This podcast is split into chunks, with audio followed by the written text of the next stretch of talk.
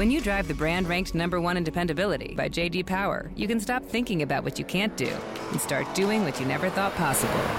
Visit your local Kia dealer today to see yourself behind the wheel of the brand ranked number one in dependability by JD Power. Kia, movement that inspires. Call 800 333 4KIA for details. Always drive safely. Kia received the fewest reported problems among all brands in the JD Power 2022 U.S. Vehicle Dependability Study based on 2019 models. See jdpower.com slash awards for 2022 details.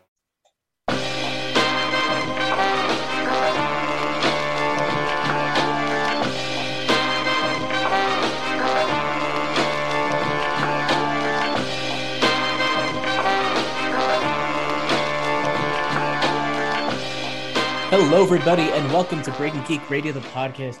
Podcast. Oh, we're off to a great start here. Breaking Geek Radio. yeah, da, da, da. Breaking Welcome Geek to Radio, the podcast, the flagship premiere and international podcast of LRMOnline.com or the Genreverse. I'm going to get used to actually plugging the Genreverse going forward. Um, we're part of the Genreverse podcast network. Lots of great shows there, and today is going to be interesting because I don't know if you can hear it, but that's the sound of silence. Mostly silence, not complete silence, but we have one Daniel Bartholomew Bartlett sitting here in the studio with me. Hi, Daniel. Good afternoon, good evening, or good morning. I have no idea what time it is for you, but it's it's nighttime for me. It's nighttime for you. It's Oh, not yeah. for me. It's it's around noon for me. Um, and if you don't know, I'm Joseph J. Medina, one of your hosts for today, and one of two hosts. That's right. The uh the what's it called? The I was gonna call it Fantastic Four. That's not right. The Ladtastic Oh. Four is now the the dynamic duo, so to speak. Unfortunately, neither Brandon nor Nick are here today to talk about the most important film of the year so far to hit theaters. Uh, that's just unfortunate, you know, because I feel like it's actually, you know, it's unfortunate for a new reason because I feel like this is a movie, and I don't want to speak for you, Danny, Go on, go on. but it is a movie that I almost feel like there's not a lot to say about. but- yes, We'll jump into that when the review proper hits. For now, of course, we also are going to be discussing the initial inaugural is not the right word, but I'm going to use it anyway. Episode of Moon Knight, the latest TV series or Disney Plus series from Marvel Studios, starring Oscar Isaac in the titular role.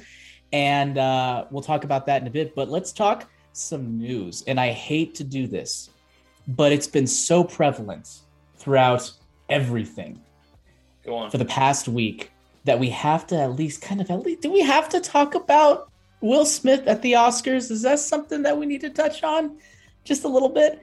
Uh, for those who don't know, the Oscar ceremony happened on Sunday of last week, and it you know some some people won some stuff, some people lost some stuff, but ultimately uh, we potentially saw a real pivotal point in potentially two careers in the industry, namely Will Smith and Chris Rock. So during a, a particular segment, Chris Rock made a joke, a G.I. Jane joke geared towards uh, Will Smith's wife, Jada Pinkett Smith. And I didn't know this at the time. Apparently, she is suffering from alopecia, and that is a, a disorder that makes you lose your hair. And so he made the joke. Will Smith walked up on the stage, smacked him, walked back down, clearly shocked. Chris Rock, you know, they kept on talking. Will Smith said, Keep getting my wife's name out your effing mouth, yelling really loud. I don't know why I just censored myself, but that's what happened. Said it twice. Uh, then went on to uh, less than an hour later accept the award for Best Actor uh, for uh, his role in King Richard. And there's just been a lot of controversy. Everyone naming their opinion about was this wrong? Was this bad? Was this uh, stunt? Was it whatever? Uh, who should we get mad at? Everyone. Who do we be upset at in this particular instance? And well, before we kind of dig into the aftermath stuff, I mean, I'm curious, Danny, what were your initial thoughts about what happened? How did you hear about this, and what did you think? Um, I kind of um, I think it was actually on our on our Slack channel. Um, no, no, I apologize, Jammer.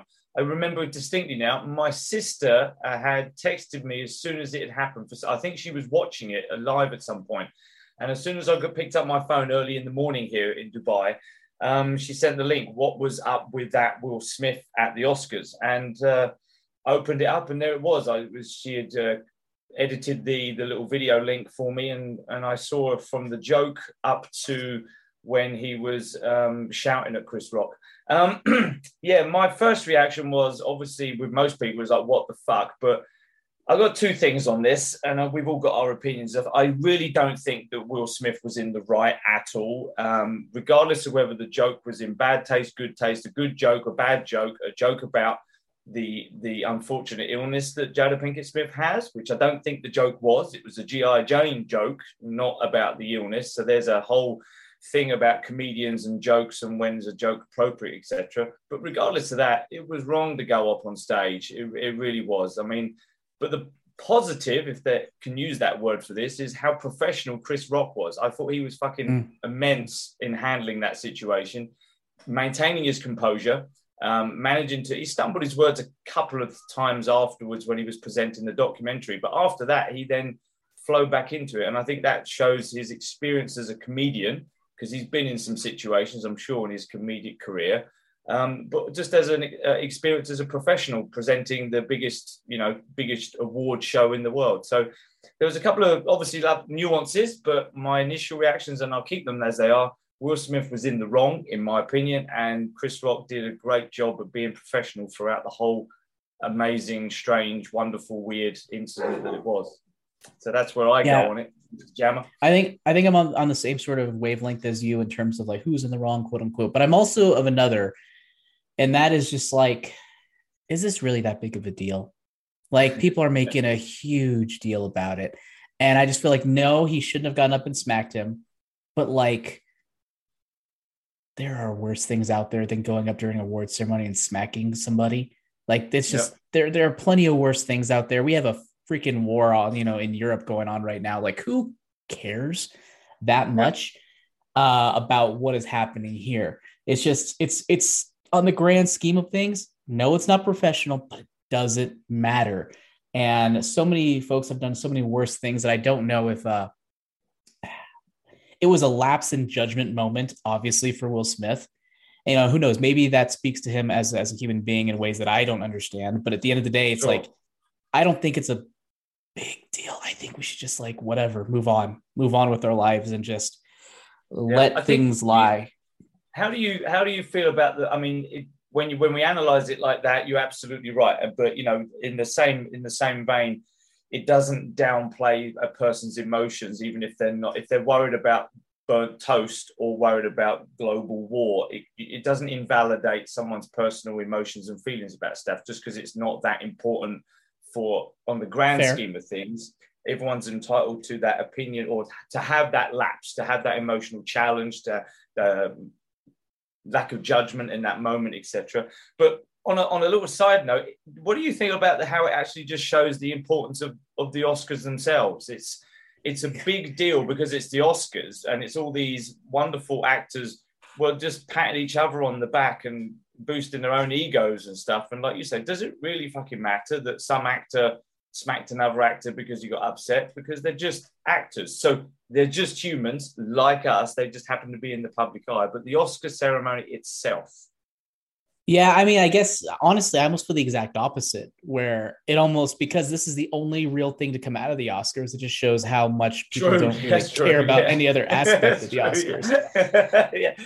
Uh, so I mean, for, I get it, but you know, it's just it's like it's just the thing. It's been around for decades. Obviously, it's like important to the industry on some level, yeah. and it, I, I get the importance from a business standpoint and from like a prestige pan- standpoint, but I don't know. Like, I obviously you don't want to encourage people being able to walk up and smack somebody. If that were the case, we would have had probably people lining up to smack Ricky Gervais years ago, um, yeah. and you know, it just would have been completely it, it, invalidates i guess yeah. it gets rid of the safe space for a comedian to actually do their job sure and it's for just sure. that's not a great precedent to set but at the same time it's not like it's not like he went up there and shot him or like did anything other than just a smack and then like a strut away.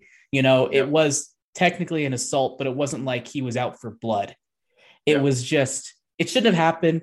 But at the end of the day, who cares? It, I don't feel like it's something that needs to ruin anybody's career in any big way.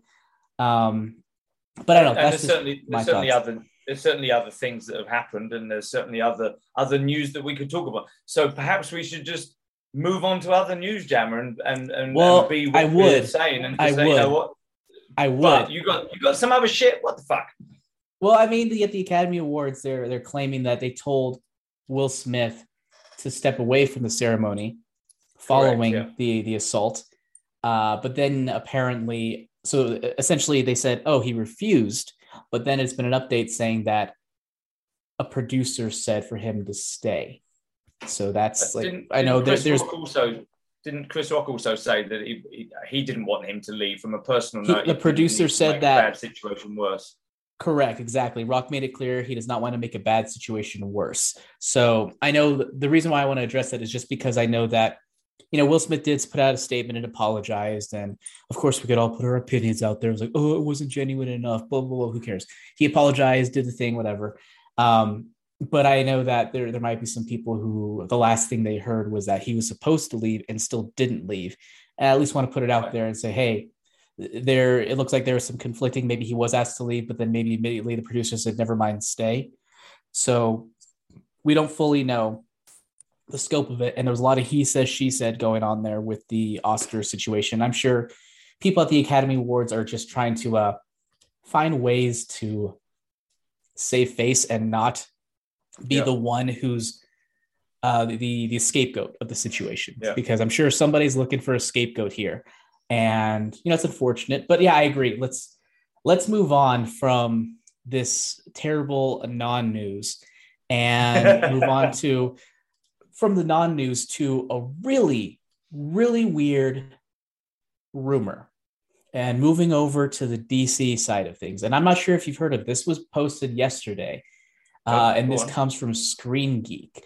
Screen geek claims that they have knowledge about the fate of one Clark Kent in the ongoing DCEU events following what apparently we're going to be seeing in the Flash movie.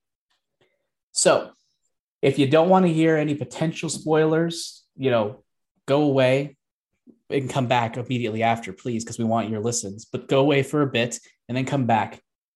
So, they said, according to their sources, the newly cast Supergirl actress, Sasha I want to say Kaye. I don't know if that's how you, I think it's Kaye. I don't know if she's Latina or not. Uh, is playing Kara Danvers' version of the character and will replace Superman actor Henry Cavill as the DCEU's last survivor of Krypton. In the new rebooted timeline, the Kryptonian villain Zod kills Cavill's Superman as a baby. And Wow. yeah, so that's a that's quite the rumor. I don't know. Wow. Yeah, that's uh that's crazy. So Danny, initial thoughts. wow, that that's. I mean, I'm all for you know potentially coming up with some different ideas and things to introduce a, a new character, actress, actor into this into this role. But but that particular way of doing it, holy shit, that's that's a Yeah. that's a bold move. Let's just kill Superman as a back. But that's that. What go back in time and kill baby Hitler kind of thing? Is it? We get, I've got a chance now to end all this goodness. I don't want the last Boy Scout to ever live again. Um, yeah, fascinating. I, that I can't imagine that's true, but the Flash I mean, movie if does true- have all these Flashpoint stuff going on. So I guess in an alternate timeline universe, multiverse thing, which I fucking hate, I guess it could happen. I guess. If oh, we're we're getting a signal. the pr- pr- producer's going to c- come in real quick. Uh, my time to shine on Twitter. Very, very re- reliable uh, leaker. Uh, tweet, tweeted out this this story is true. So while I'm not as f- familiar with Screen Screen Geek, uh, we as L- LRM are pretty familiar with uh, my time to shine. Hello on on Twitter, and and uh, they they said true. Wow. So I mean, that's what do you think? Obviously, it's a big deal, Danny. Is this a good move or a bad move for DC, and why? Mm, I'm always torn between two sides in this. I think it potentially could be a good move because it does bring in a new uh, a new actor, a new angle, a new character, something we haven't seen before, and moves away from, dare we say it, the Snyderverse angle of things, uh, and to you know start something new, maybe a better timeline, for want of a better word. But there's a lot of people, and myself included, on this that really enjoys Henry Cavill as Superman and would have liked to have seen more of him in that role with a potential sequel to to um, uh, to the Man of Steel. Um, so I am I am torn to it, but I'm also at the end of the day, I want to see it. I need to see these things before before I really formulate an opinion. I know that's kind of tough, right? Because obviously we've got nothing on this yet. We've not we've not got any um, visuals on the movie's not out yet. Um, but my initial reaction is, yeah, okay, show me, be good, good idea. Let's try this stuff out. I'm happy to see it if it works, but I would like to see more Henry Cavill at some point. And so, definitely torn between these two things. But I'll happily watch it, and if it turns out to be good, I'll go, great, great choice, well done. I mean, this is surprising to me on a couple of levels. Um, number one, I don't think, and you can correct me if I'm wrong, that Cavill has ever shown a particular external allegiance towards Zack Snyder, saying, "Oh, I'm only going to join if it's a part of the Snyderverse. I'm only going to do this." I haven't seen any sort of loyalty from Cavill on that front, and it just seems like a waste as a result because he seemed more than open to join on many occasions on like, "Oh, I want to come back as Superman. I want to play Superman." Blah blah blah blah. So it just seems a it's weird that they're going so hard and fast saying, no, we're cutting you out. You know, this is this is a way yep. for us to cut you out. It just it seems unnecessary. It, like to kill somebody yep. off. It's like um it's like what was that thing that happened recently when they killed somebody off? I forget, but it just seems unnecessary and odd. But it's even weirder because Henry Cavill, as much as he's been sort of a big, big actor, I feel like he's only growing in terms of his prominence within the geek community between his Witcher stuff, his yep. love of gaming, his love of, of, of science fiction and fantasy novels. It just, it's growing to the point where I feel like people want to see it more than ever just because they yeah. want to see Henry Cavill in a prominent role.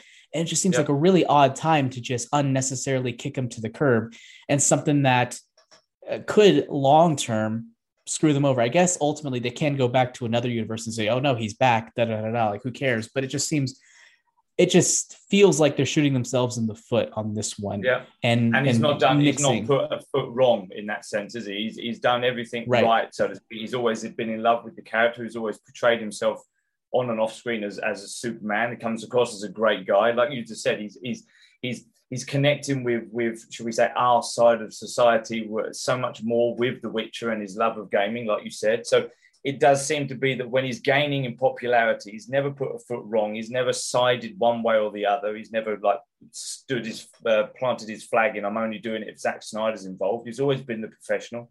I love the character. I'd love to return to superman again. Never said only if or only on one one condition and stuff. So yeah, it does seem rather strange, and he's only growing in prominence too. You know, he's, yeah. it's not like his his, his um, flower is fading. It's he's getting stronger and stronger and more recognizable. If that if that was even possible after being Superman. So yeah, I, the rumor is true. Then I guess we're gonna actually see it, but. Um, does seem a little strange. Does seem unnecessary for sure. Hundred percent agree. Yeah, it's it's it's just it's committing hard to something. And i guess kudos to them on one level for trying something new. I know a lot of us complain about seeing too many of the same things over and over again too much batman maybe too much superman on some level. Yeah. So i guess they want to do something else something different is good. But then we also kind of going to the other side of things uh, don't necessarily need to go to characters that nobody is looking for. Like I don't think I don't think I want to see a a Bat-Mite TV show or you know a movie. I'm not saying that's the next logical step, but I, I just hope they're not going to kill him off and it's like, oh no, we're going to go strictly with B tier characters going forward. Um, yeah. And I just it just seems like an unnecessary and weird thing. And I, my mind also goes to Morbius because who asked for a Morbius movie? You know, like nobody necessarily wanted that, but it's happening because they wanted to keep the rights to it. But I guess it's not quite relevant. But it's just it just seems strange. I, I I would be really weird if a studio was just like, oh yeah, fuck it, let's kill him off. Let's get rid of him. Yeah. That way we we just don't have any further connections. Like, how much do they hate Zack Snyder to do this move to, to pull this off? Do you feel that it, it's it feels a little bit like it could be that, right? You guys, Yeah. the Snyderverse, you keep wanting it, you can't in it. Well, what we'll do is then we'll just fucking kill all those characters. You can't have them. That's it. Um, but then, So- but then we've got Aquaman two, you know, in the can, right? Coming. So it it, it for they're not completely adverse to what was uh, what Zack Snyder had done. The universe had set Yeah. up and the characters and the actors. So and this, like we said before, Henry Cavill doesn't seem to have done anything wrong. So why is he getting the chop? You know, why? Why Yeah, is and I don't think I've met anyone. of the game? I don't think I've met anyone who is just like, I don't like him, either as an actor or I don't. Even if they don't like how Superman was written, I feel Yeah. like everyone is just like, but I like him. I like his his body in the role. You know, I, Yeah. I don't think I've known anyone who hates every aspect of him in the position. It, it just seems, it's just, it's out of left field. It's almost the equivalent of what they did with Venom in Spider-Man No Way Home, where it's just like he's in the universe. Universe, nah, fuck off. No, he's not. Get out of here. No, Get not. out of this universe. Where it's just like, yeah, you you wanted to know if he's in here? Sure, we'll answer it. Nope, not even close. Nowhere near. But at the end of the day, there's also a potential down the line for them to pick him up in another universe. I mean, they've shown that they're more than willing to do that. I mean, we have the Batman universe stuff happening. They're Yeah. running full forward with that. They're running full forward with, you know, the Aquaman stuff, as you said, which is a part of this universe, kind of, but not completely. It's just they don't continuity schmontinuity. They're playing X-Men. Yeah. Kind of, except a little bit more logical than X-Men. You know, at least you can connect the dots somewhat. Yeah. Whereas X Men, it was just like this happened, but no, it didn't. But yes, it did, but no, it didn't. And we'll have Mystique, you know, end up being, you know, Stryker for no reason at the end of Days of Future Past, and then ruin everything. Anyway. stay, stay on track, Jammer. Stay on track. Yeah, and uh, actually, I just saw here that you you posted something that I have not. Okay, I'm not going to listen to this. I'm not going to read this article, Kyle, that you sent me. It's from Cosmic Book News. No, Oh, thank you. No, hold hold on. The the thing is, is again in, in this article, uh, um, and it, it's only because it was the first one when when I googled it because I I just wanted to find it. My time time to shine uh came in on on this as well with a couple of other uh insiders, including one that does not like L, LRM online uh at all. Who's that? Uh, Miss Grace what Randolph. Uh, Oh, she knows about. this she talks this, about us. Uh, this she's got us blocked on Twitter. Twitter. Um, What did you do? What did I you do? didn't do anything. Appar- Apparently, that that's before me. Um, Oh, anyway, That's Kyle. Anyways, this is this is this is back in in January. Uh, my time to shine and Grace uh, Randolph and and some others uh, that that my time sh- uh, shared in his uh, uh, DMs like a s- screenshot. Uh, there's a lot go- going on. This was alluded to, to back in in January. You're also you're also looking at Batgirl be- becoming the primary bat for the uh, for the Yeah. DCEU pr- proper, if you if you will. Um, and uh, Grace even teased that uh, um, uh, Shazam uh, would be one of the um, members of the Justice League go, going forward. Um, yeah, That's so cool. super Supergirl, uh, Bat Batgirl taking over. One Wonder Woman appears to to be uh, the only uh, uh, old DCEU, if you will, that's uh, uh, sticking with it. And then uh, at the at the end of the at the end of all all of that, um, uh, you've got uh, someone that had said said flash test screenings would be key to this this discussion of whether or not they Mm. they let uh uh Kaye Sasha Kaye uh take the the soup's role so to speak so seems like they tested tested well okay. Okay. And Grace Randolph, you know, any any problems anyone has with her, whatever, she still has connections, though she does definitely tend to double down on things unnecessarily when she is very clearly wrong. But you know, I'd still say there's at least a kernel of truth to probably 90 plus percent of what she says, even if it's not completely true. Um, but yeah, so that's good to know. So yeah, it sounds like they're making bold bold moves over at at DC, and this is coming from multiple sources and, and being shared with us in multiple different ways. So very strange. They're, they're, creating the uh, the comic book version of the Spice Girls. So maybe that's why Jason Momoa is going to be left in there. He's going to be Scary Spice. Should we say salty spice? See, see, see salty, spice. salty spice. Salty yes. spice. There you go. there you go. I am completely down for that. Um, I mean, like I think there was something to be said with uh, Marvel and its ability to take the B heroes and turn them into A heroes. And if maybe they're saying, hey, these are the people that these are the characters that we think have the best stories to tell, let's find a way to make the character love them rather than like with Superman, like with Batman. And maybe this is the key Superman and Batman, people came in with a lot of preconceived notions because they knew these characters well when you have these other characters, they may be beloved among the comic book community, but general public doesn't have that baggage, so they can kind of do what they want with them and make them as good of a movie as they can without really uh, ruining anybody's perspective. And maybe that's why. So, hell, maybe it's a good move. Maybe it's a good move. I mean, we've seen a lot of great DC movies and projects over the past couple of years. I know I've liked most of what they've had to share with us. I mean, Justice League, Zack Snyder's Justice League last year, The Suicide Squad, Peacemaker. Yep. You know, just letting filmmakers do what they do. It, it seems to be doing well. So if they continue that, all right, sure, let's go for it. The Batman. I can't believe I forgot the Batman. That was great too.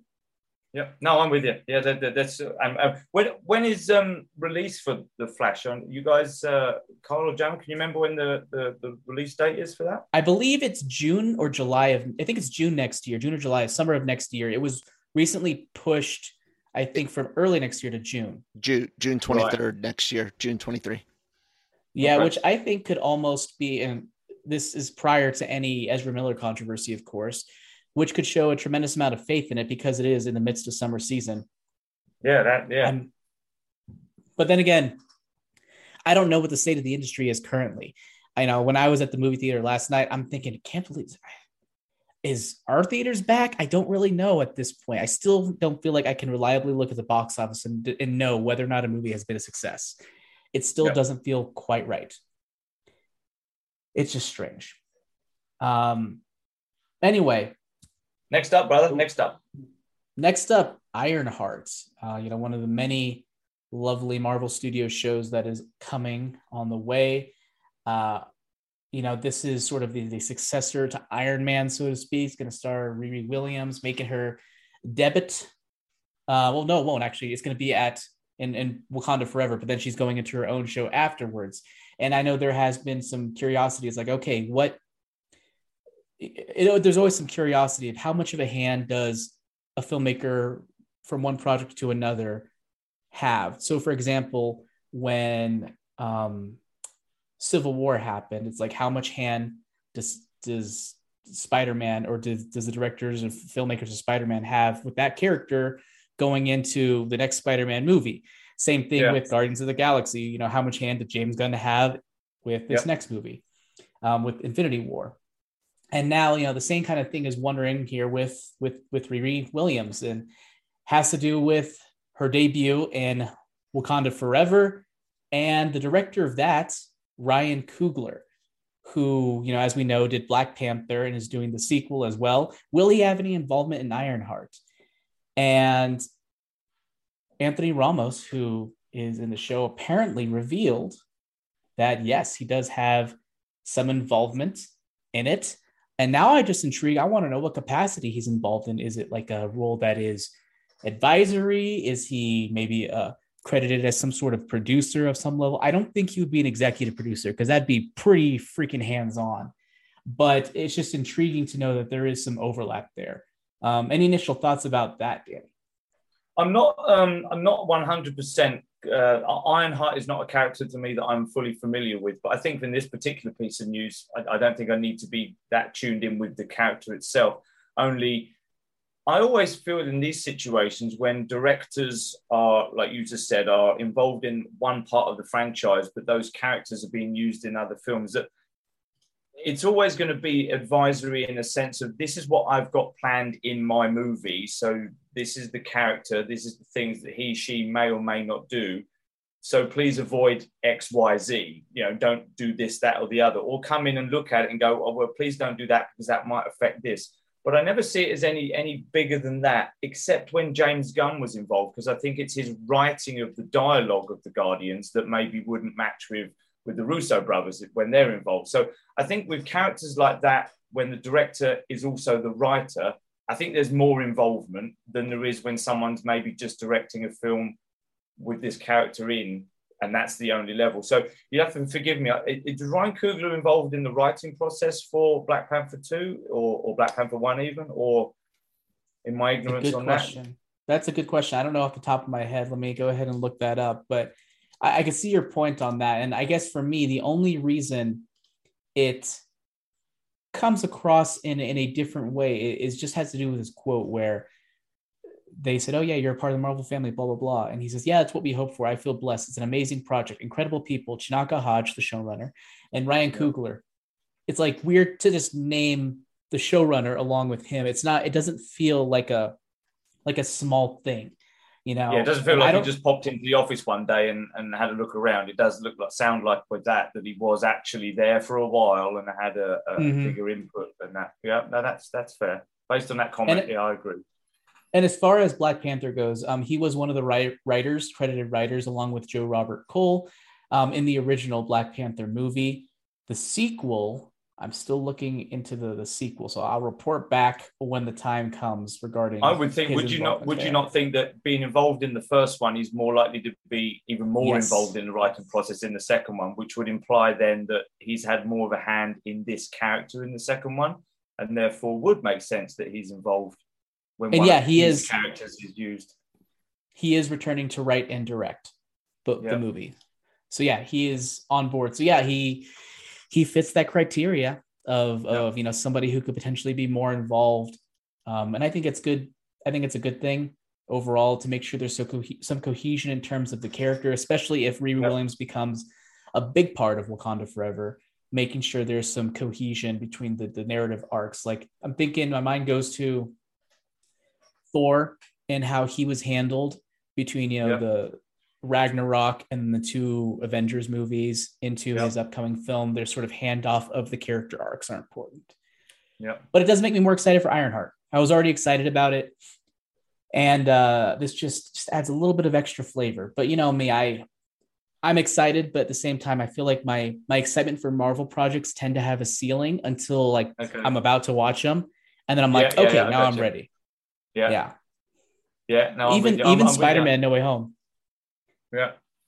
No, I agree. Yeah, like I say, I'm not too familiar with the characters, so I can't really comment on whether or not Ironheart is a character that I'm super excited to see or not. But I'm excited to see these films. I'm certainly excited if Ryan Coogler is involved and uh, in in any way, shape, or form. And so, absolutely, bring it on. Another film to just come come on, hurry up. When are we going to get it? Feed me, feed me, Seymour, feed me.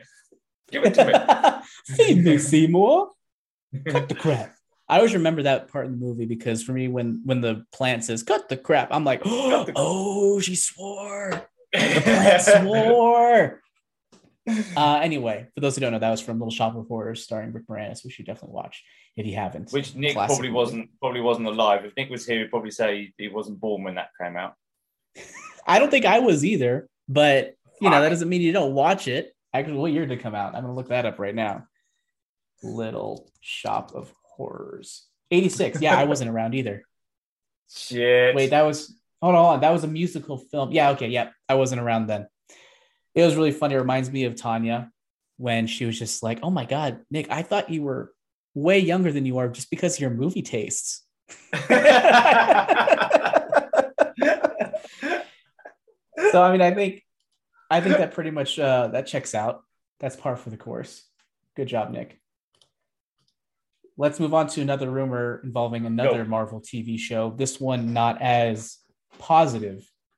This rumor comes from Jeff Sneider, who is a you know, we have those people who are like, you know, the, the scoopers in the industry. He is like mama, mama bear scooper. He's like up there. I don't know why I called him that, but he's like, you know, one of the one of the adults in the room, so to speak, who's been around for a while and has scooped so many things and is just, you know, he's been with a lot of things. Anyways, he had his uh his recent show and he had the following to say. I've heard not good things behind the scenes, and I've asked whether it's Moon Knight or Ms. Marvel or Secret Invasion or any of these projects, and they're always like, She Hulk is the one that could be a problem. I've heard it from the people working on it, from people actually working on it who are just like, We'll see.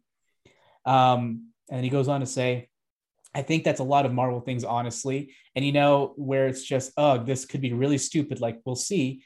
I'm sure people making Guardians of the Galaxy felt the same way, and most of the time Marvel pulls it out. I think he means pulls it off because pulls it out just sounds yeah. weird.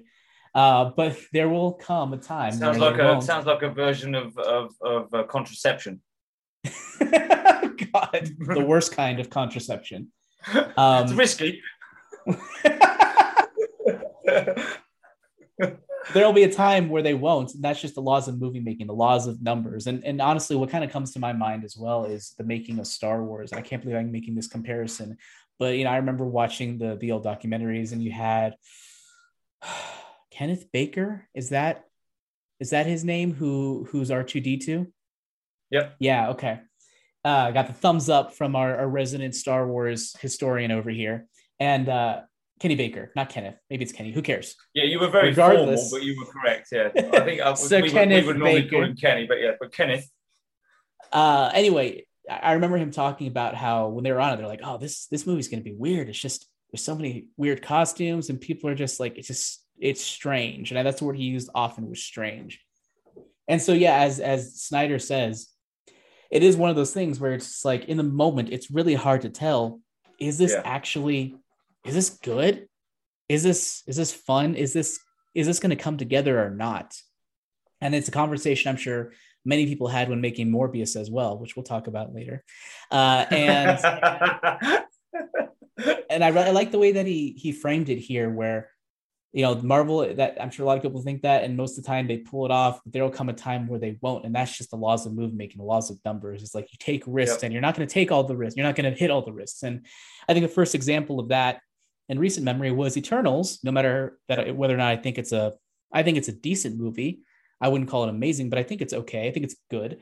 Um, a lot of people don't feel that way, and I think that was just another that was a way of them taking a swing and a miss. And I know people have talked about sort of the goofiness of this movie, the fourth wall breaking of this movie, and how maybe that is one of the reasons why this movie isn't succeeding.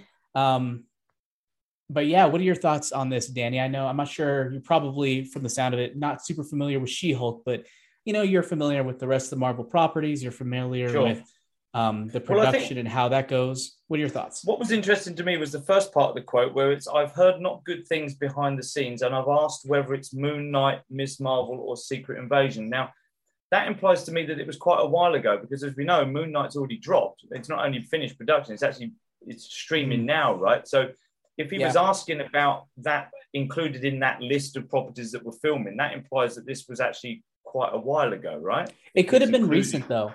It could have been like last include, week for all we know. Why would he include Moon Knight in that? I suppose he could have done someone that maybe hasn't seen the finished product. It just felt to me that it was more asking about um, pro- uh, projects that were currently filming, not right. ones that were in the can and, and streaming.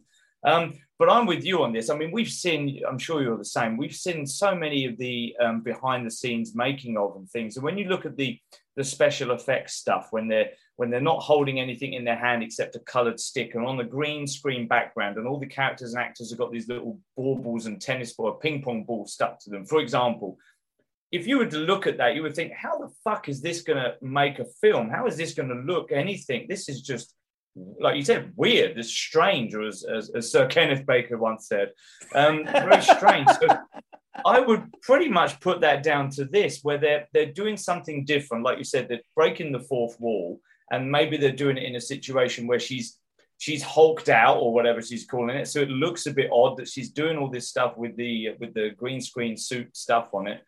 And maybe it's just that. It's simply this looks a bit weird because we've never seen it before but I completely like. Well, even when they swing and miss, like you just said with the Eternals, I don't think it's a bad. It's not a complete fucking failure.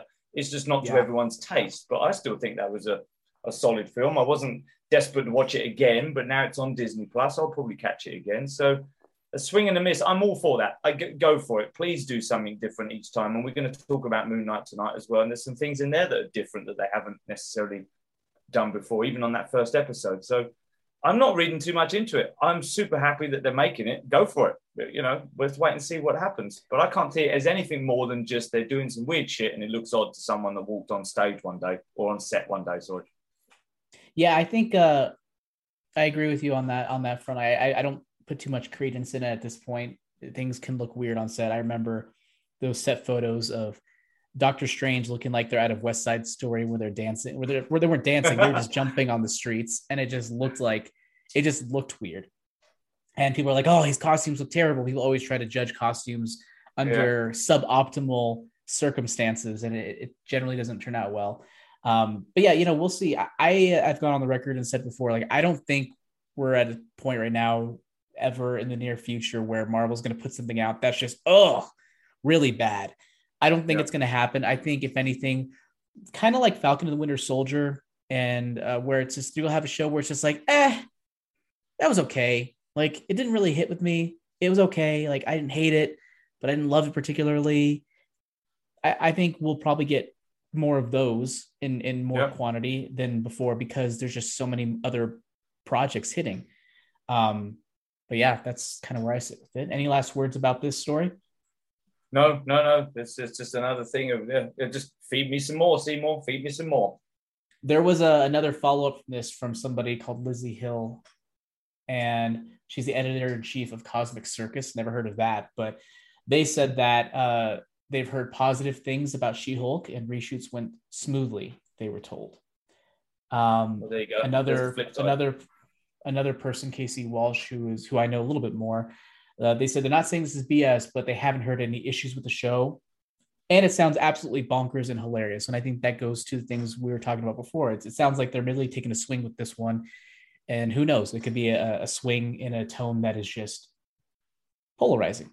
Maybe not to everybody's taste. Yep. All right. Well, let's transition into Moon Knight. You know, Go. nothing super crazy news happened apart from that that I recall. So, Moon Knight hit its first episode hit Disney Plus earlier this week, and I remember liking the trailer, thinking like, "Oh wow, that looks fun." But as happens in the time between the trailer and the time of release, I was just like, "Ugh, I'm kind of tired. Do I really want to watch Moon Knight right now?" It seems like it could be boring or maybe a bit too heavy or heavy or something. Maybe it's too serious, which was stupid to me because very infrequently are Marvel movies so serious to the point where they're not fun to watch. Yep. Anyway, so I, I started watching it and pretty quickly it, it caught me. It caught me pretty well. Um, I mean, with that opening scene with Ethan Hawke breaking up glass and stepping into them, just that oh that guttural Yeah. feel that I had in my gut. I'm like, okay, we got a weird cult dude, you know, who who's going to be the main villain for this one. All right, whatever, we'll go with it. But um, and I'm always a bit. I'm always pretty uncertain whenever films try to use multiple personalities as a plot device because of I don't know, just the Hollywoodization of it. It, it seems like it could be potentially harmful. But and even though they kind of are doing that with this, they never diagnose it or anything, or ever try to say like this is what you have. It's more of a guy who just has a problem and who's trying to deal with it. You know, we we are Yeah. introduced to Oscar Isaac's character. He's kind of a loser. He's a pathetic loser. It's like literally his life sucks as much as a character who's about to be isekai'd. And Kyle knows what I'm talking about. And I'm, I'm half expecting him to get hit by a bus like in an opening scene, uh, but it didn't happen. And this very this is for the ten people in the audience who knew have any idea what I'm talking about, apart from Kyle. Um, but anyways, his life is pathetic. But I was really endeared with him. I liked his sort of soft personality. He was nice, and there was a couple moments that I think they really held the balance well. And one of them was when he knew that there was somebody here that the guy I keep want to say Guy Pierce. No, Ethan Hawke's character was in the in the museum to see him, and his manager kept pestering him. And then this could be a situation where he like quiets down and just like, oh, okay, or goes off the deep end and just gets, you know, says something that really screws him over for later. But he really handled, he's like, could you please just give me a minute? Like he said it and it was like, okay, that felt like something that was genuine. It wasn't too over the top, it wasn't too soft. And it really made me think, okay, this guy is you know he's smart he's not going to ruin his yeah. chances in any way so i really appreciated that but anyways, you know that between that and the intriguing aspect of him locking himself to his bed, and it's just sort of the breadcrumbing throughout the story, you know, of how he wakes up or fall, like he like blacks out and then wakes up mid fights is really cool. It's just it's very fun and constantly leading you along and way, just asking more questions throughout. And yeah. the episode did feel a bit long, but not in a bad way. Like, you know, kind of like how the Batman where I realized we were only at the end of the second act, but I was like, okay, sure, I'll go for another act. That's kind of how I felt too, where I paused it because my dog wanted to go out. So I let him out. And then I came back. I was like, oh, wow, I have like almost half an episode left. Okay. And I just yeah. kept playing. So I was engaged throughout. And I can't really think of any real issues that I had through it. You know, it's hard to say because it's episode one, but, you know, I was pretty pleased. It was entertaining, it was endearing, engaging, good visual effects just seemed like a lot of fun. Um, but Danny, I've talked a lot. How do you feel about that first episode?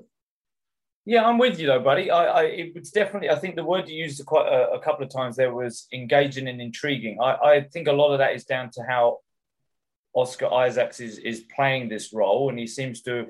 One of the things that I was super keen about from the great trailers that we got was to see how Oscar Isaacs was going to do this. Um, you know, flayed out. And I love the fact that there's a that that real distinct difference um, between at the moment that we're seeing his normal persona, the should we say the loser guy, um, Steven with a V, um, compared to the hmm. other guy, the Mark guy, which is going to be the more adept and more self-assured uh, um, version of the character. Um, I like the little nuances he's made to the way that uh, Steven walks, etc. I'm wondering whether it's going to be one of those Christopher Reeve moments where obviously it's a diff, it's the same guy. How can you not realize that Mark and Steven are not different people? You know, when when they meet them in the streets or something, because they're clearly different. Is one of them? Does Mark pretend to be Steven a little bit so that he can disguise him, or does he stand up taller and become more confident in the way he talks and acts and things? So I'm intrigued to know what they're going to do with that because if he does become taller and more um, confident, then they're going to go, well, surely you could tell that was a different guy then because that's not just that's obvious. But that's different. not a that's not a go to though. Like if if if you know my wife were to come home and acting either more confident or more like oh like I'm not going to be yeah. like well clearly you're a different person. It would just yeah like, clearly oh you yeah clearly okay? you're a doppelganger. Yeah. That's not a, that's not a go to. no, but true. But I'm, I'm I'm looking forward to seeing how he plays those two characters when they obviously start to see more of them interchanging face to face. We see more Mark and less Steven, etc.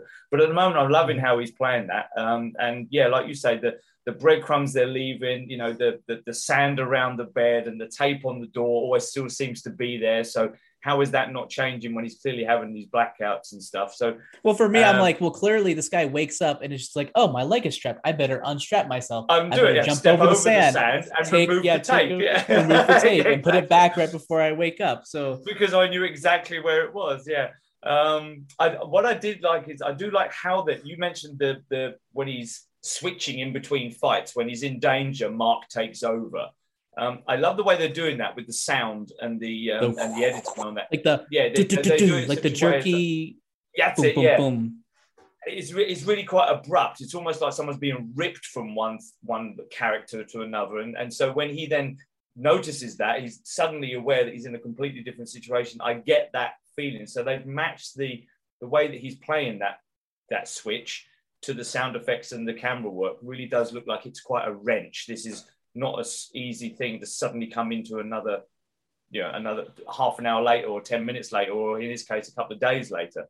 Um, I'm really enjoying it so far. Like you, it did feel a bit long, but I think it's because they were trying to get quite a bit in to set stuff up quite early. So I'm okay with that because I feel that the next episode could could roll along quite quite efficiently now. There's not so much setup needed, I don't think.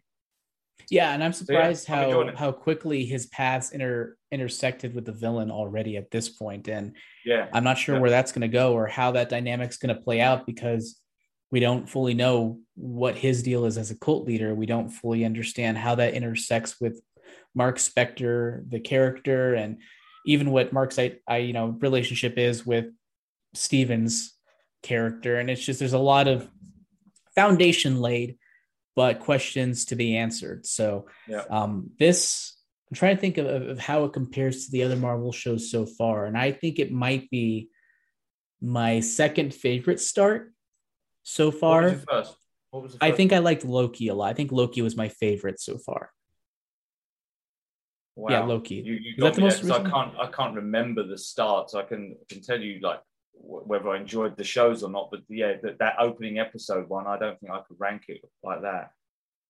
Yeah, I'm trying to think. So we have had Loki, WandaVision, and Falcon and Winter Soldier. That's it, right? That's it? Just three? And and now I feel like one. I'm missing one. I feel like I'm missing one other than this one. I don't think so. Um, wait, wait, which ones did you say? We I had said- shows. WandaVision, Falcon and the Winter Soldier, and Loki. That's it, right? what what if? I don't count that. Okay. Yeah, don't- I mean, don't no, count live, live live action shows. I will say. Yeah, then then uh that's it. We're on we're on Moon Knight now. Yep. Okay, cool. Yeah, yeah. So it's it's up there for me, but we'll see how it's able to stick. I think Loki, while I liked the majority of it, didn't quite st- uh, stick. It stuck the landing, but it didn't stick the two thirds point for me. Like the the Right. last the middle last part of it was not as strong as the rest of it. A lot of sitting around and talking and Yep. non-action happening. So uh, that was that kind of was a hit for it um, in the negative. But overall, like, I think this was a good start. Hopefully, they can continue the momentum because it seems like they're going for that psychological thriller slash comedy type feel, and I'm here for it. Yeah, I, I was pleased they found a nice balance between the the, the comedy parts. It's particularly in the in the chase sequence from the from the village Mm-hmm. in in the in the truck. I think that was when it that was probably even though it was the most dramatic and thrilling, it was also where the most comedy was. I seem to remember in how it was being Mhm. handled.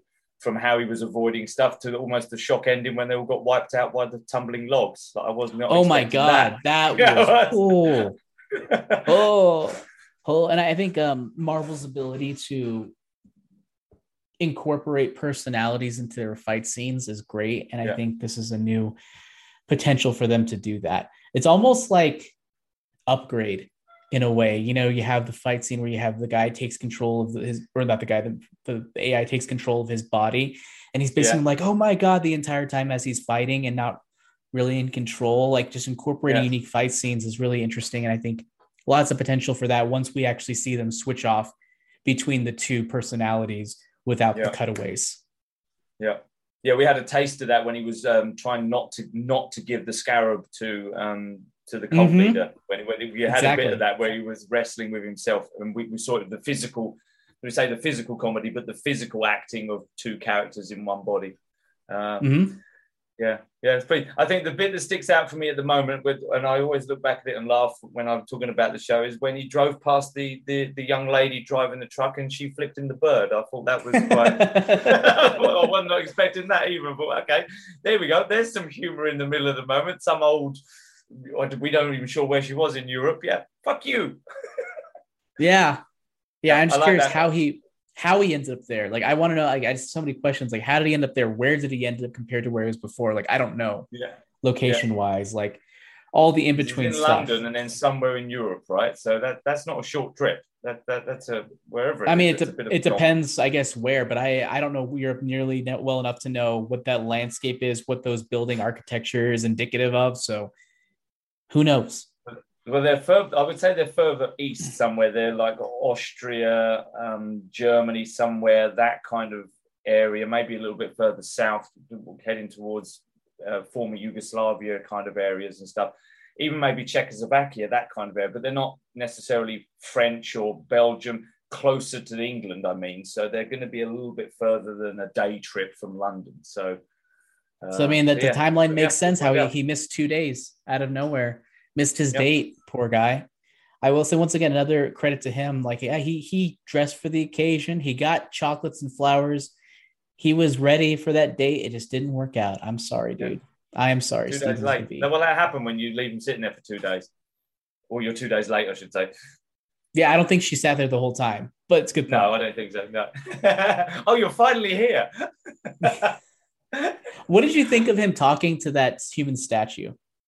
Was that too much? Oh, what do you no, think I think was? it showed that he like you touched on the fact that he seems like a really nice guy, a good guy, and I think that's someone that he maybe confides in all the time. I got the impression that it's not the first time he's chat there. I think he gave him some chocolates or something, and he said these are your favourite or something. Um, unless we Oh, find out later that. on that it's you know late, later on that's his dad or something like that, that he has some sort of closer. or if he's a member of the cult. He's Oh, like, yeah, I'm sorry, yeah, he's dude. got the ballot. Yeah. Um, but I the got the, impression that he was someone that he chatted to regularly on his way home from work and bought him his favorite chocolates and and was his sounding board because he knew he wasn't going to get told he was wrong or anything because this guy was not going to answer back, right? So he could literally just tell him everything and anything. Uh, so I thought And it there was, was- a nice moment to show.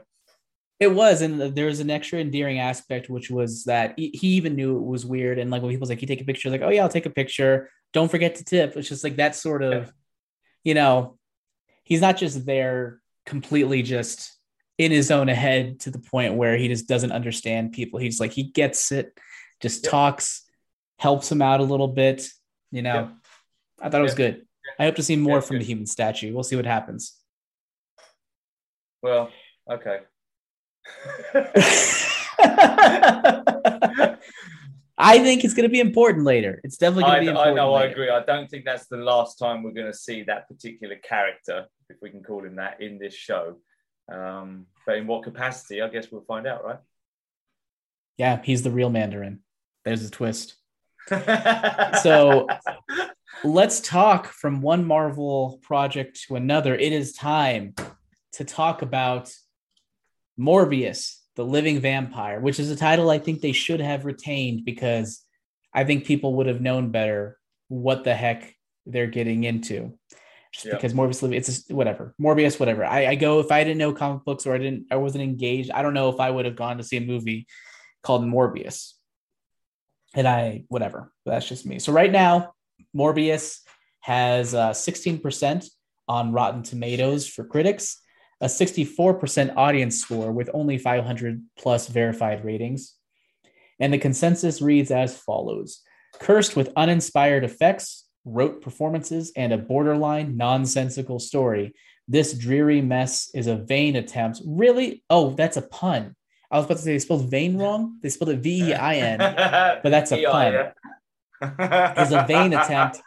to make Morbius happen. Wow, someone at Rotten Tomatoes had way too much fun with that one. Um, okay. What are your thoughts, Danny, about this next film in the Sony's universe of Marvel characters? The thing they keep trying to make happen started with Venom, continued with Venom 2, kind of continued with No Way Home a little bit, just a smidge, and uh, continues further with Morbius. Yeah, I, I, Jonesy, who is unfortunately not joining us tonight, he said I, I really need to watch Venom 2 because I had not watched it up until two days ago. I was not interested in it after hearing about it. Wasn't interested in it, but it was merely to see how they would compare in their. Uh, I want to say their how bad they are, but how average they are. Which one's the least appealing of two very average films? uh, or th- what we were, were assuming was going to be an average film, and it delivered. It delivered an absolutely average thing. It really did. It was. I didn't leave. I didn't leave the movie thinking that was awful, but I didn't leave going. Really, can't wait to see more of that. Can't wait to see a sequel. I hope they make one. It was. It was just average. It was. It was okay. I was entertained in certain areas of it. I mean, we'll dive into more spoiler stuff. I'm sure. I, there was moments when I was entertained, and there was moments when I was bored, and then there was moments where I was like, "Well, well, that jumped quickly into that. That we we, we progressed quickly from that. That seemed a bit, a bit, um, a bit rushed, a bit ham-fisted. That okay, well, that's a bit of a shame. Oh, hold on, now she's a vampire. What shit? Well, okay, and then post credits, we'll touch on those later. Average for me, not impressed one way or the other, really. It's just an average movie, and the runtime was perfect for that kind of film. I'm glad it didn't drag on. Yeah, I'll say that too. Like it didn't drag on, which is good. I could have, I could have cut a little bit, not because yeah. the story needed it, but just because I wanted to spend a little less time there. It was woefully average. That is the thing I, I wrote down. It just, it follows the the typical comic book superhero slash horror origin story to the letter. You can pretty much predict anything. You watch the first 20 minutes, 15 minutes. You could probably predict everything that's going to happen in this movie. Yeah. Very easily. What happened to his to his to his doctor friend, his girlfriend, yep. and then his father figure, and who the main villain was going to be before we touch on spoilers, right? Yeah, no, you're absolutely right. It was it was very by the numbers, and which is okay sometimes if it's by the numbers, but with some some flair or something. With something, it, it, something, yeah, just something, something, yeah.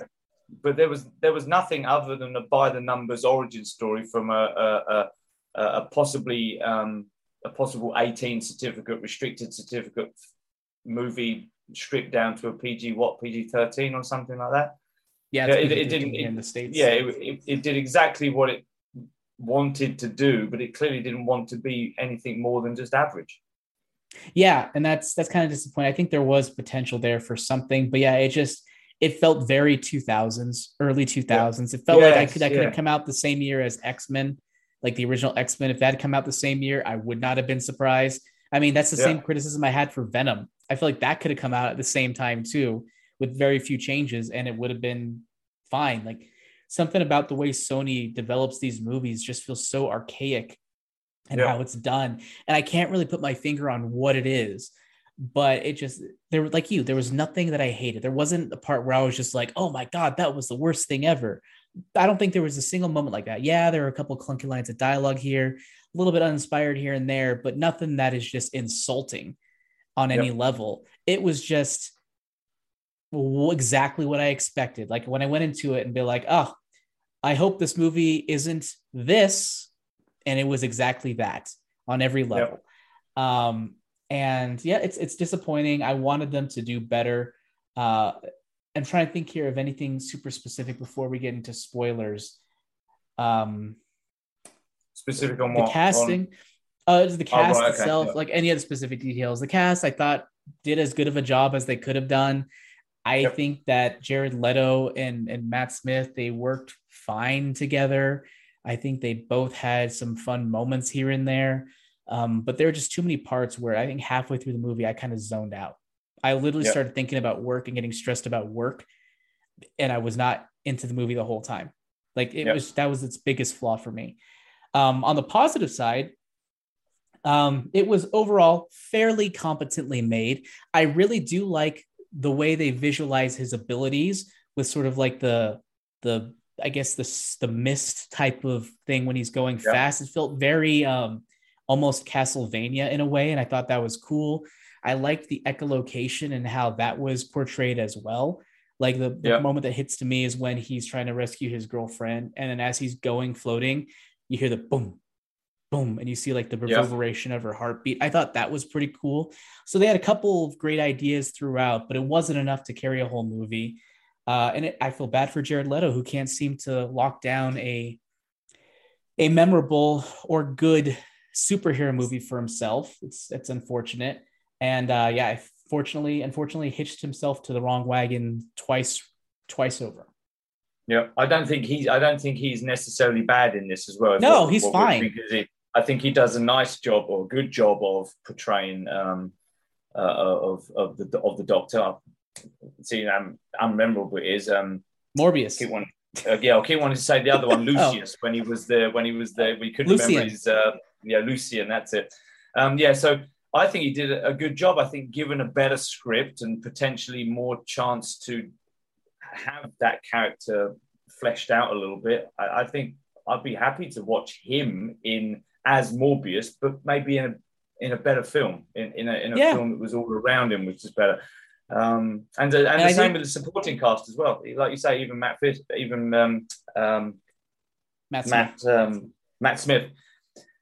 I think he did a good job with what he was given. I do feel that the, that character, should we say, arc before we get into it, was a bit rushed. That was like, holy shit, that went. I mean, we saw it coming. We knew that was what was going to be the case, but I would have liked to have seen a little bit more of why he was so keen and eager and quick to jump jump ship, should we say, from the um, from where he was before. But um, but again, that's not him. I, that that was how it was obviously edited and scripted, and that's what you do. But when you saw him on screen, and particularly when they were together, I bought them as I bought them as growing up as best friends. And Yeah. you know, living their lives together. You know, obviously different paths, but staying friends after school. I I, I bought that straight away. So yeah, it was good. Yeah, good good aspects here characters and The there. actors, I should say. Yeah. There there are two other aspects that I didn't like. One, I didn't like the visual style.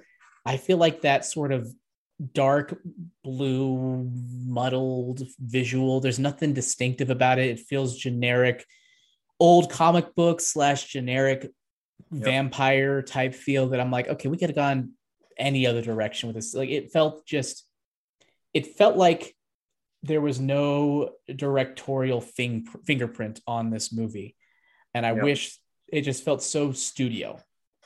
Yeah, in every I way was just to say that sound that I got the feeling that that was a, a, a choice by the studio so that making the CGI stuff would have been a little bit cheaper because when it's darker, you Mm. don't have to spend so much time post production and, and doing all that wonderful stuff. And I got a feeling that that was a restriction placed upon the director potentially yeah. by the studio, like you said, a studio decision. This is how much money you got, and that's it. You, you're not having a, a cent more.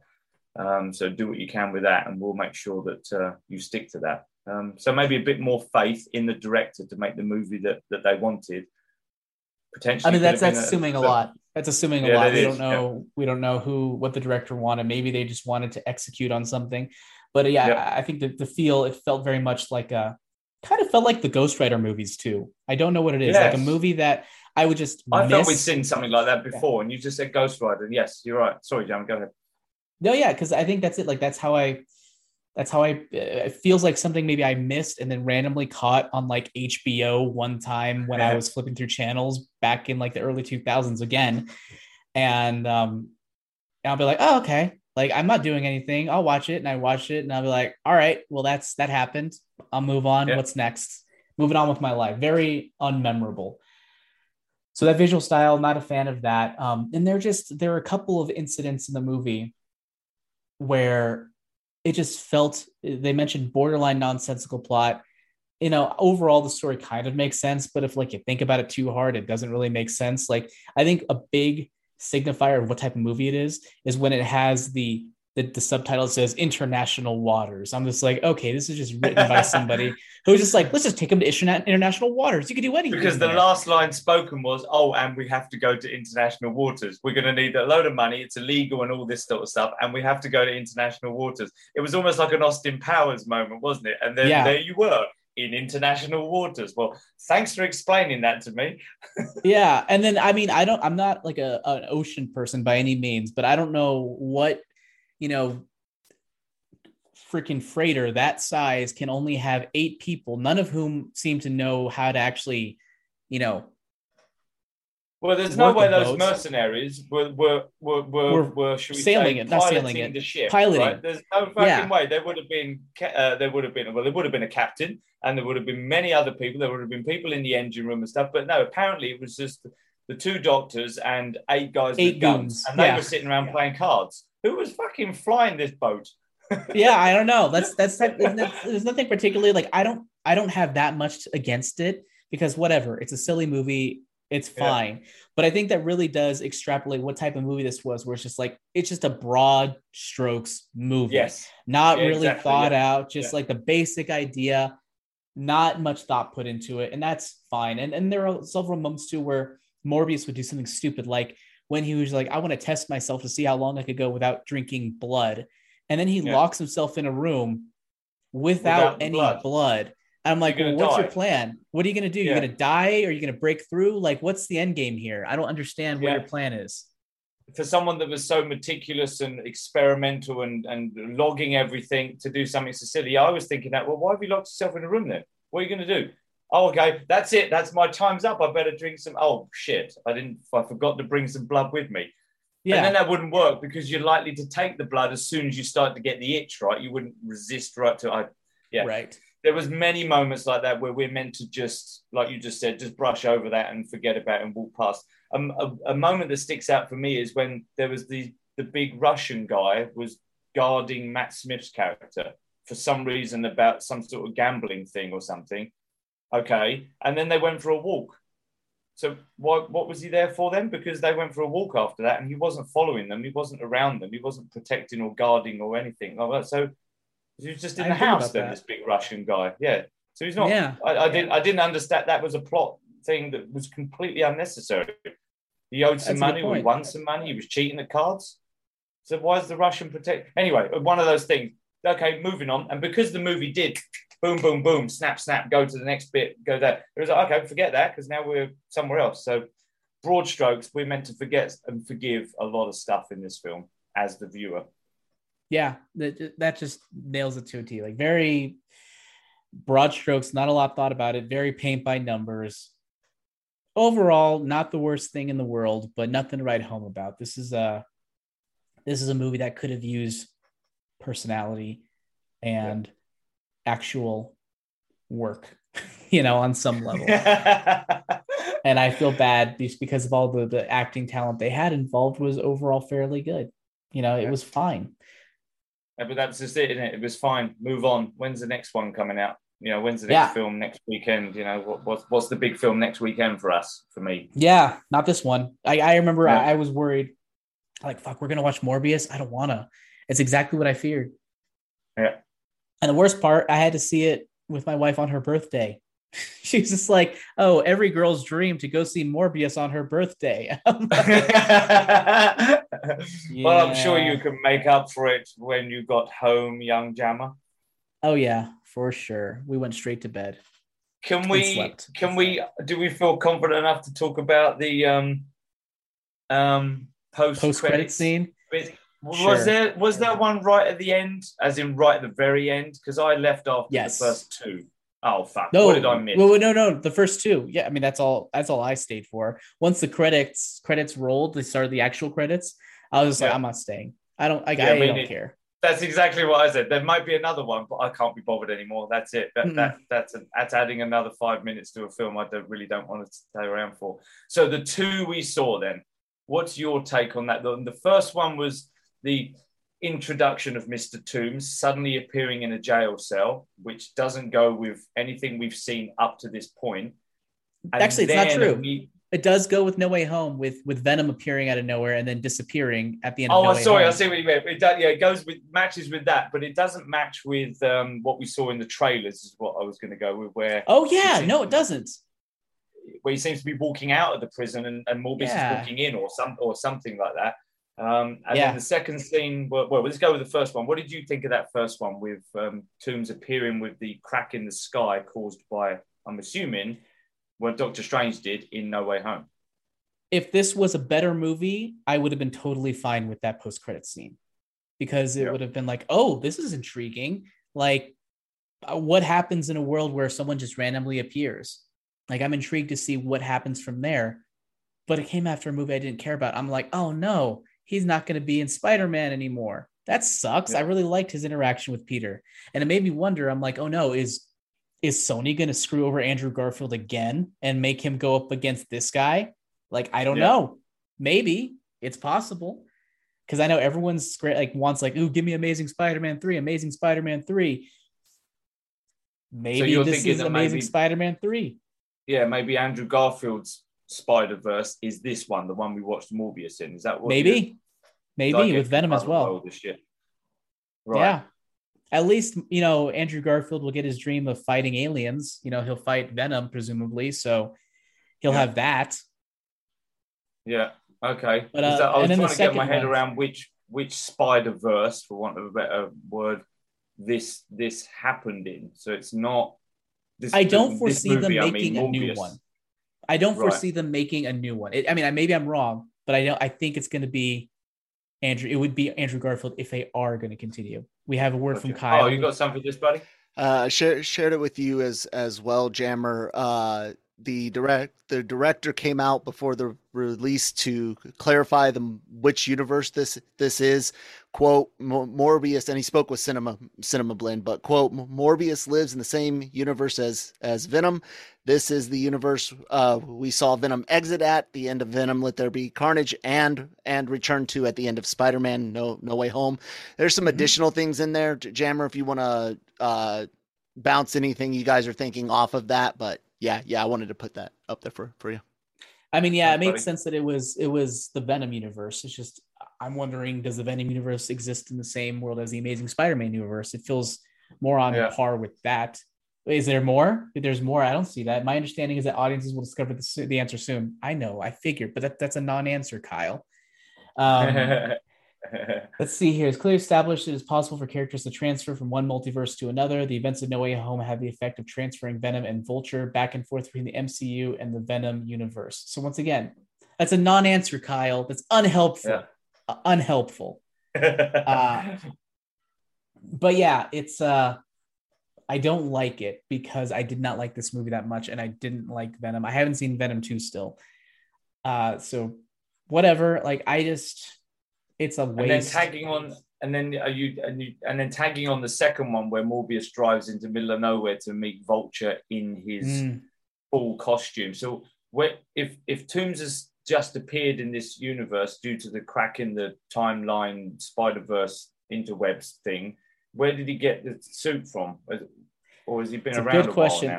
I know he mentioned that uh, that oh he's a resourceful guy, and I'm like but you used Chitauri tech in order to build yeah. that stuff in the previous universe, and you didn't even do it yourself. You just had the Tinkerer helping you, doing most yeah. of the work. So that's like that's two strikes against him. I mean, maybe he found someone else who's the equivalent of the Tinkerer, but it just seems odd.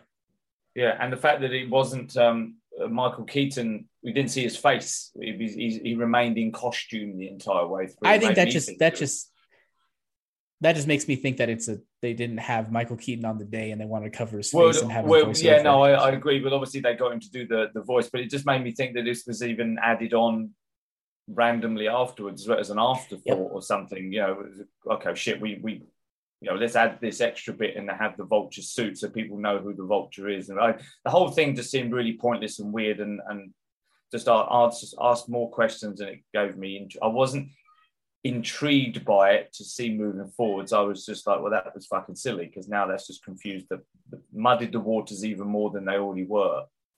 So, yeah, yeah. Carl, you got something, brother? Yeah, here's a question I want to throw out to you, you guys. Jammer, you were here in in 19 when the whole uh, Sony looked like they were going to just you know take their ball and, and go home.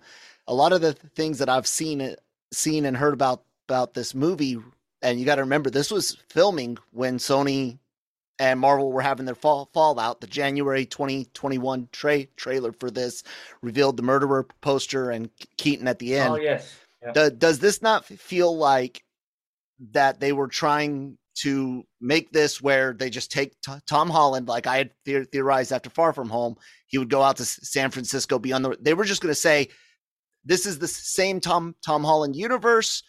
But we're not going to talk about about the Avengers. Do you guys kind of get that that feeling from from that jammer and see where may, maybe editing after words and filming more later tried to correct that?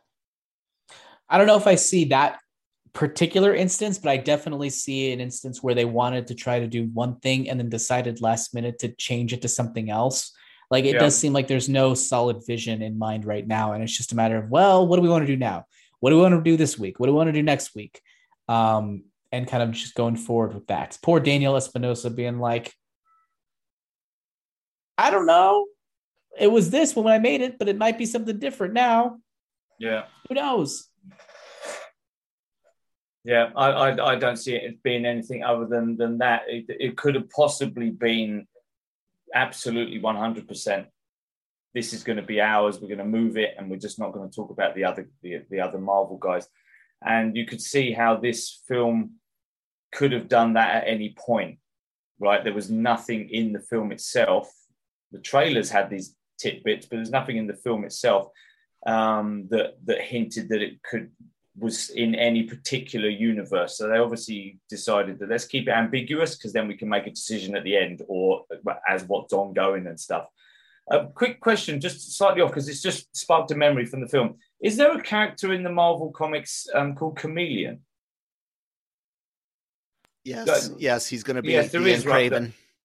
Right, because there's a there's a moment, and I can't remember exactly when it is, but someone's reading the newspaper. I think it's the the the female doctor. Apologies, I can't remember now. She's reading the newspaper, and the main headline is Doctor Morbius, blood sucking, doing something. But in the top right hand corner, there's a a, a, subheading, a subtitle um, title that mentions chameleon.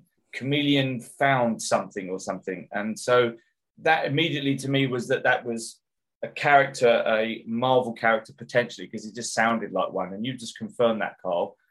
There was a scene reading a newspaper, top right corner mentioned chameleon doing something. Hmm. And we haven't heard anything else about a comedian film. I mean, I know they're going to throw bits and pieces like out, for example, the Daily Bugle, right? That was the newspaper that kept being picked up and looked at, etc. Um, but yeah, that was I found that as a, a little, uh, uh, not even an Easter egg, but something that I intrigued me because I thought it was a character, and Carl, you just confirmed it. For for No idea for- who it is. Yeah, for for fun funsies, uh, Fred Heischinger, Heikinger, uh, played in uh, White Lotus, N- News of the World, uh, The Woman in the Wind, Fear Street Part One. He's going to be uh, Chameleon in Kraven the Hunter. Come on, come on, come on, come on. Which come is interesting- chameleon. Interesting en- enough, co-produced by Marvel Studios. If uh, Production Weekly is supposed to be be believed. Are you sure it doesn't mean in association with No, Marvel like they no, do no. Fe- Feige's name is on on the on the document over at on production. Kraven? on on on uh well they were un, untitled uh 2023 Marvel's Sony fil- films Marvel's Studios and F- Feige's name along with Sony and pa- Pascal um and logic would say that that's Kraven and, and Madame Web Yeah. and so there you go Yeah, it's it's sad that like in theory this stuff is would be cool, but I'm just like I don't. This is such a boring movie overall that I'm like, eh, don't Yeah. care. Just Yeah. bring it, take it over to Marvel. Just just let Marvel have it. I know they're not going to, but I mean, just let them stop trying to make your universe happen. Yeah, just take some money when they make a film and be done with it because you're going to get more that way anyway, long term. If you can take a Yeah. share of the pie, whatever it was, or the money from the, I know, the merchandise or whatever the deal they have with the Spider Man films. Take some money, take off the money. Yep. So, what would you rate this on our on our scale, our, our letter grade scale? Uh, on the letter grade, yeah, I'd say D, maybe a D plus.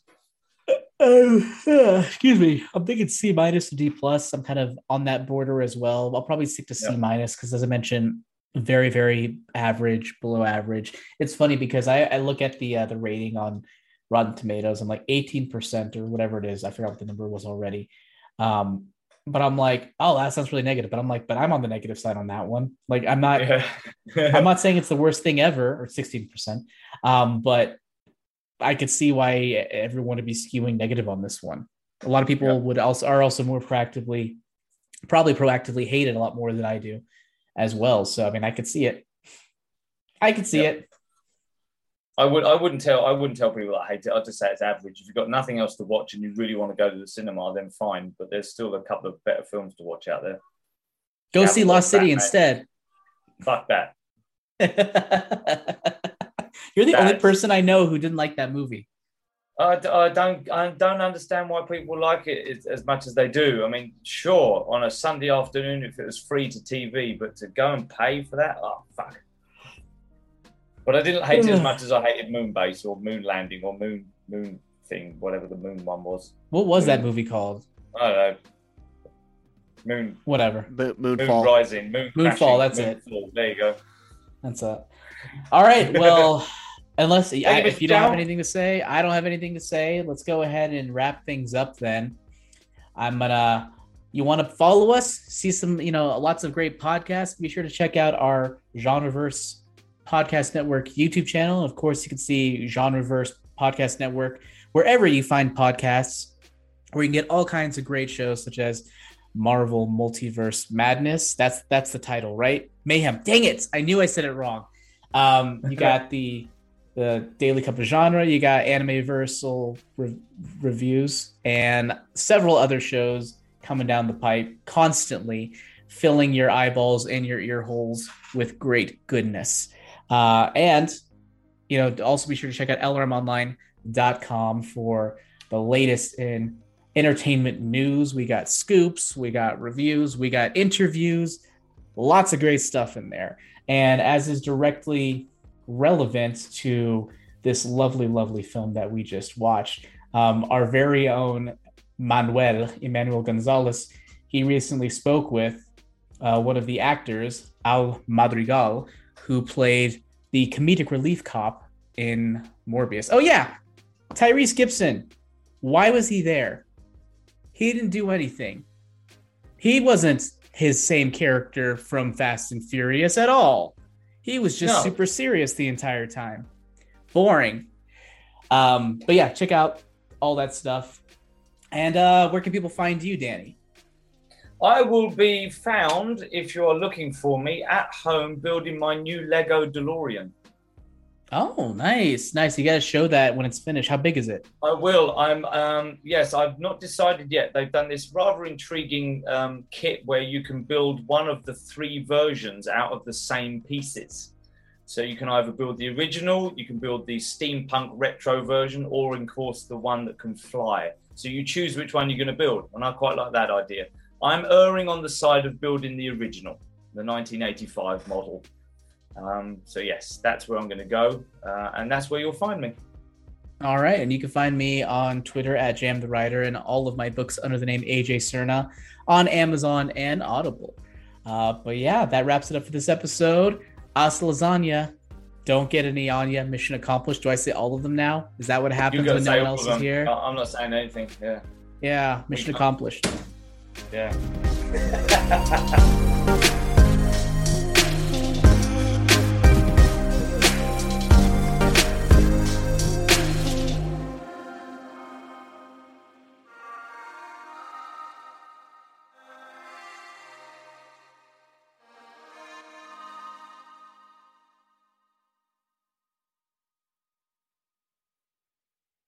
Mary redeemed a $50,000 cash prize playing Chumba Casino online. I was only playing for fun, so winning was a dream come true. Chumba Casino is America's favorite free online social casino. You too could have the chance to win life changing cash prizes.